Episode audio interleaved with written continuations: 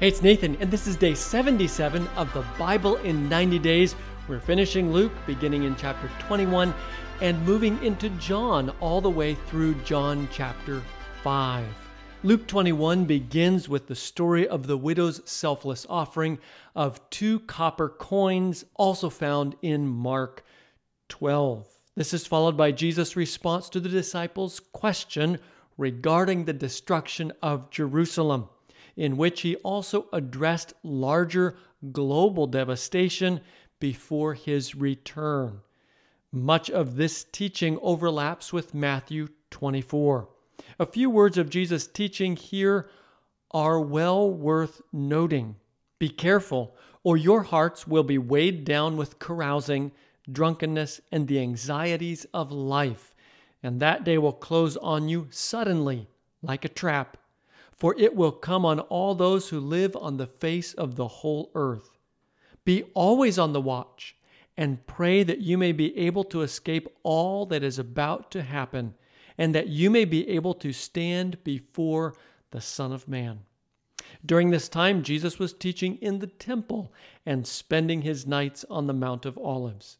Luke 22, a chapter, by the way, I highly recommend you read begins with Judas making arrangements to betray Jesus and is a more detailed account than found either in Matthew or Mark. The chief priests and the teachers of the law were looking for some way to get rid of Jesus, for they were afraid of the people. Then Satan entered Judas.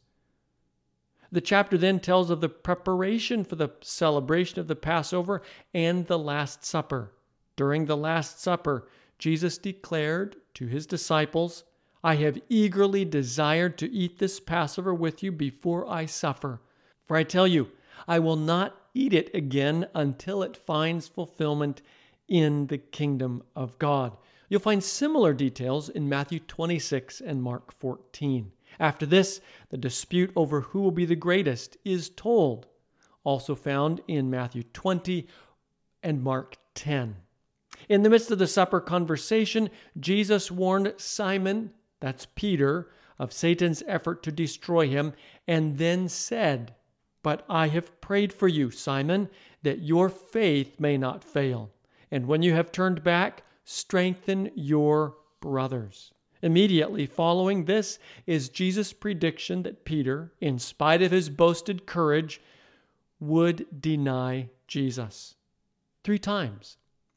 You'll find again details of this conversation, at least this prediction, in Matthew 26 and Mark 14. The next elements are Jesus' prayer in Gethsemane, his arrest, Peter's denial, the mocking guards, and finally Jesus before the religious leaders, all found in similar detail in Matthew 26 and Mark 14. Luke 23 finds Jesus being brought before Pilate. And you'll find that in Matthew 27 and Mark 15. However, Luke includes significantly more detail.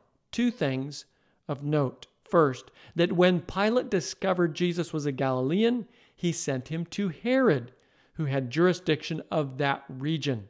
When Herod saw Jesus, he was greatly pleased because for a long time he had been wanting to see him.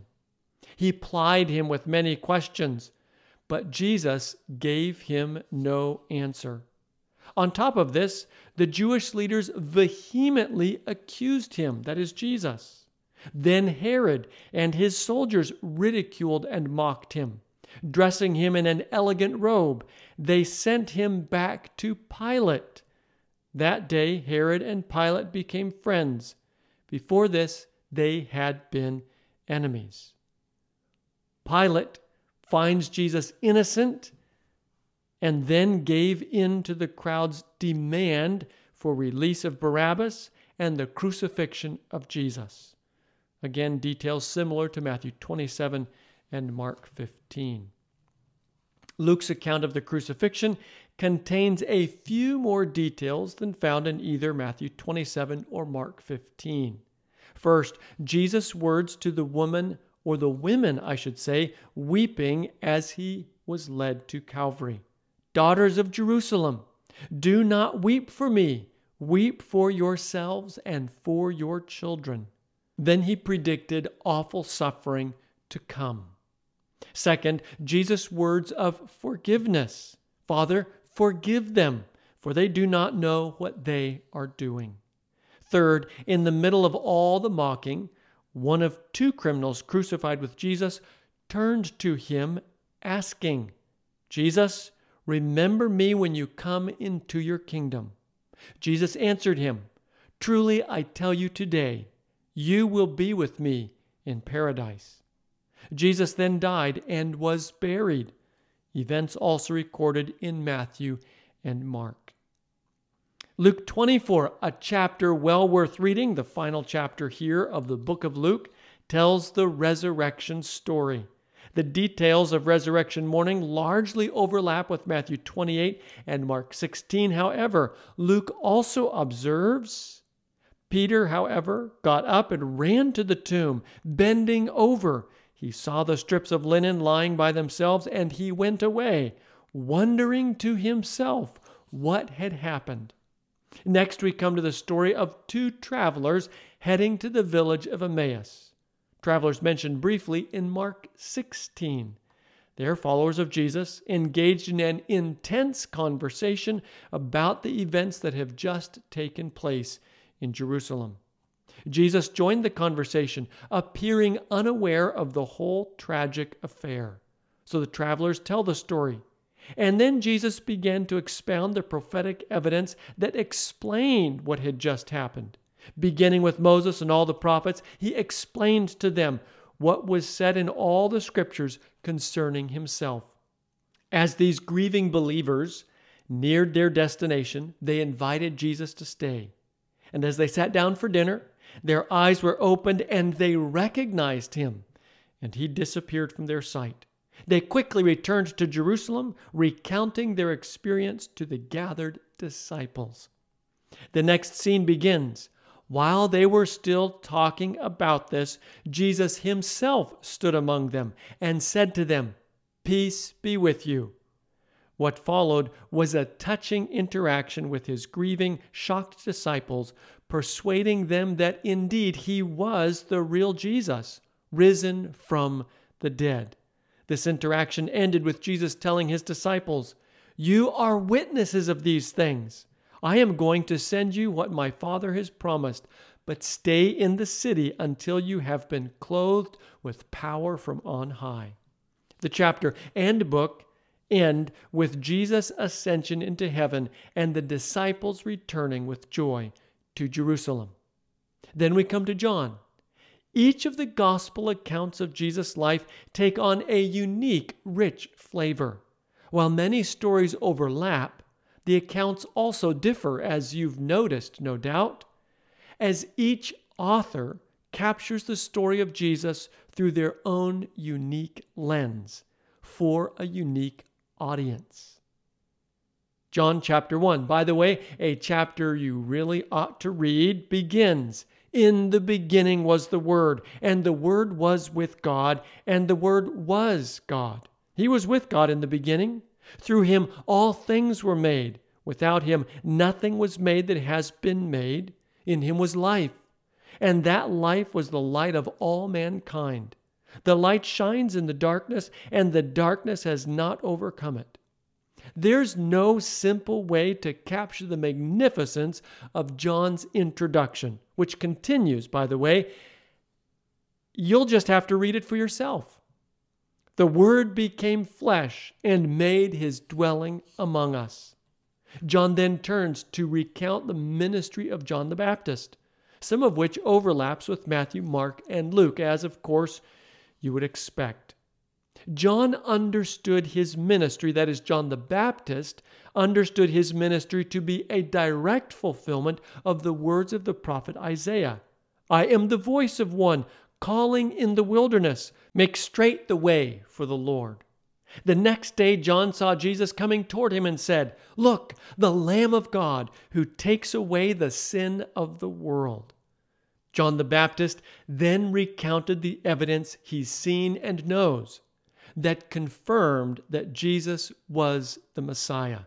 I have seen and I testify that this is God's chosen one. The next day, John the Baptist saw Jesus again. Two of his disciples, Peter and Andrew, turned and followed Jesus. John then tells of the calling of Philip and Nathanael. That's John, the writer of the book, not John the Baptist. Nathanael was shocked to hear that an upstanding religious teacher had grown up in the backwater town of Nazareth. But when he met Jesus and encountered his prophetic insight, he became a believer and followed Jesus. John 2 tells the beautiful story of Jesus' first sign, as John, the writer, refers to them miraculously providing wine for a couple's wedding when the supply ran short before the celebration had ended. The chapter ends with Jesus at the time of the Passover clearing the temple of merchants and currency exchangers. This event is similar to one later in Jesus' ministry, found in the other Gospels, but was in fact near the beginning of his public ministry. When accosted by the temple authorities for his actions, he uttered a prophecy about his coming death Destroy this temple, and I will raise it again in three days.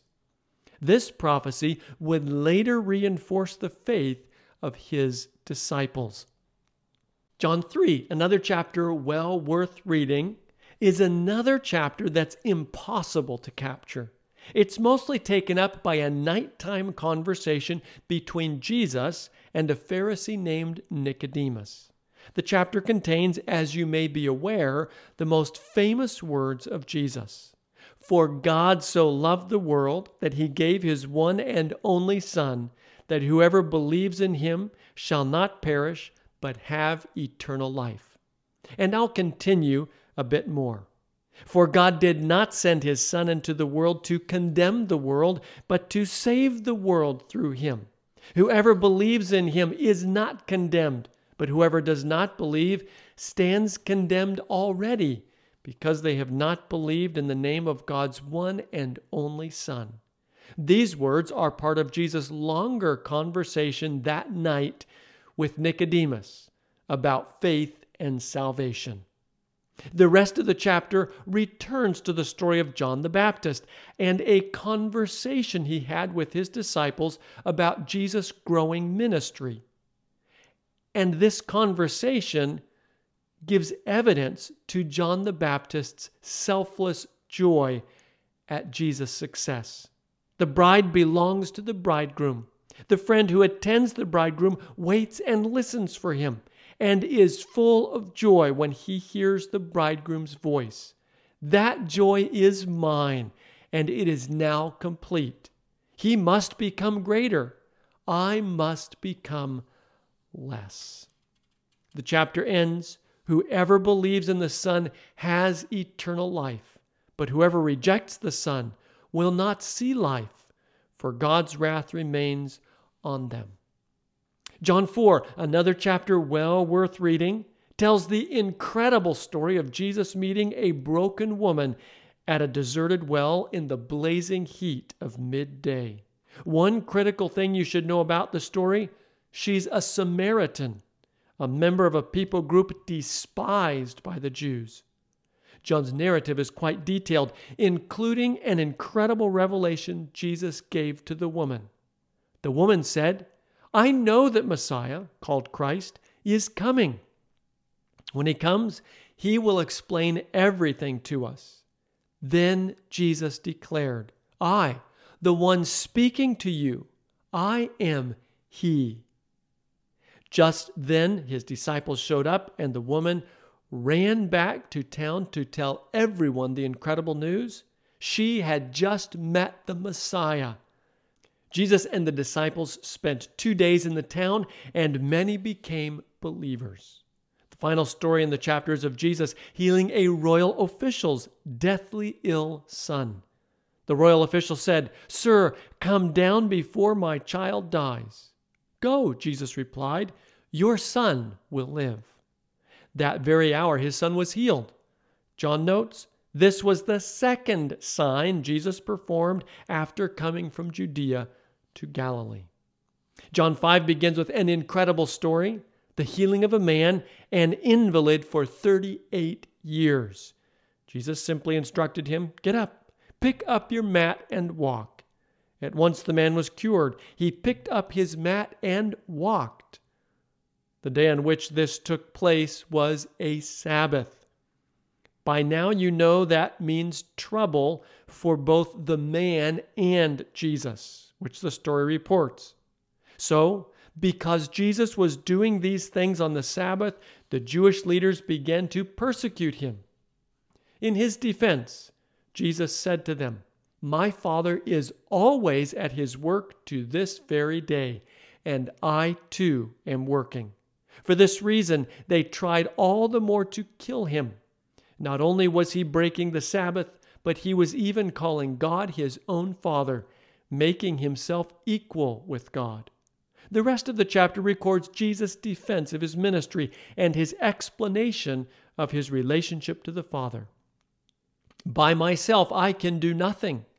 I judge only as I hear, and my judgment is just, for I seek not to please myself, but him who sent me. The works that the Father has given me to finish, the very works that I am doing, testify that the Father has sent me. And that's all for today.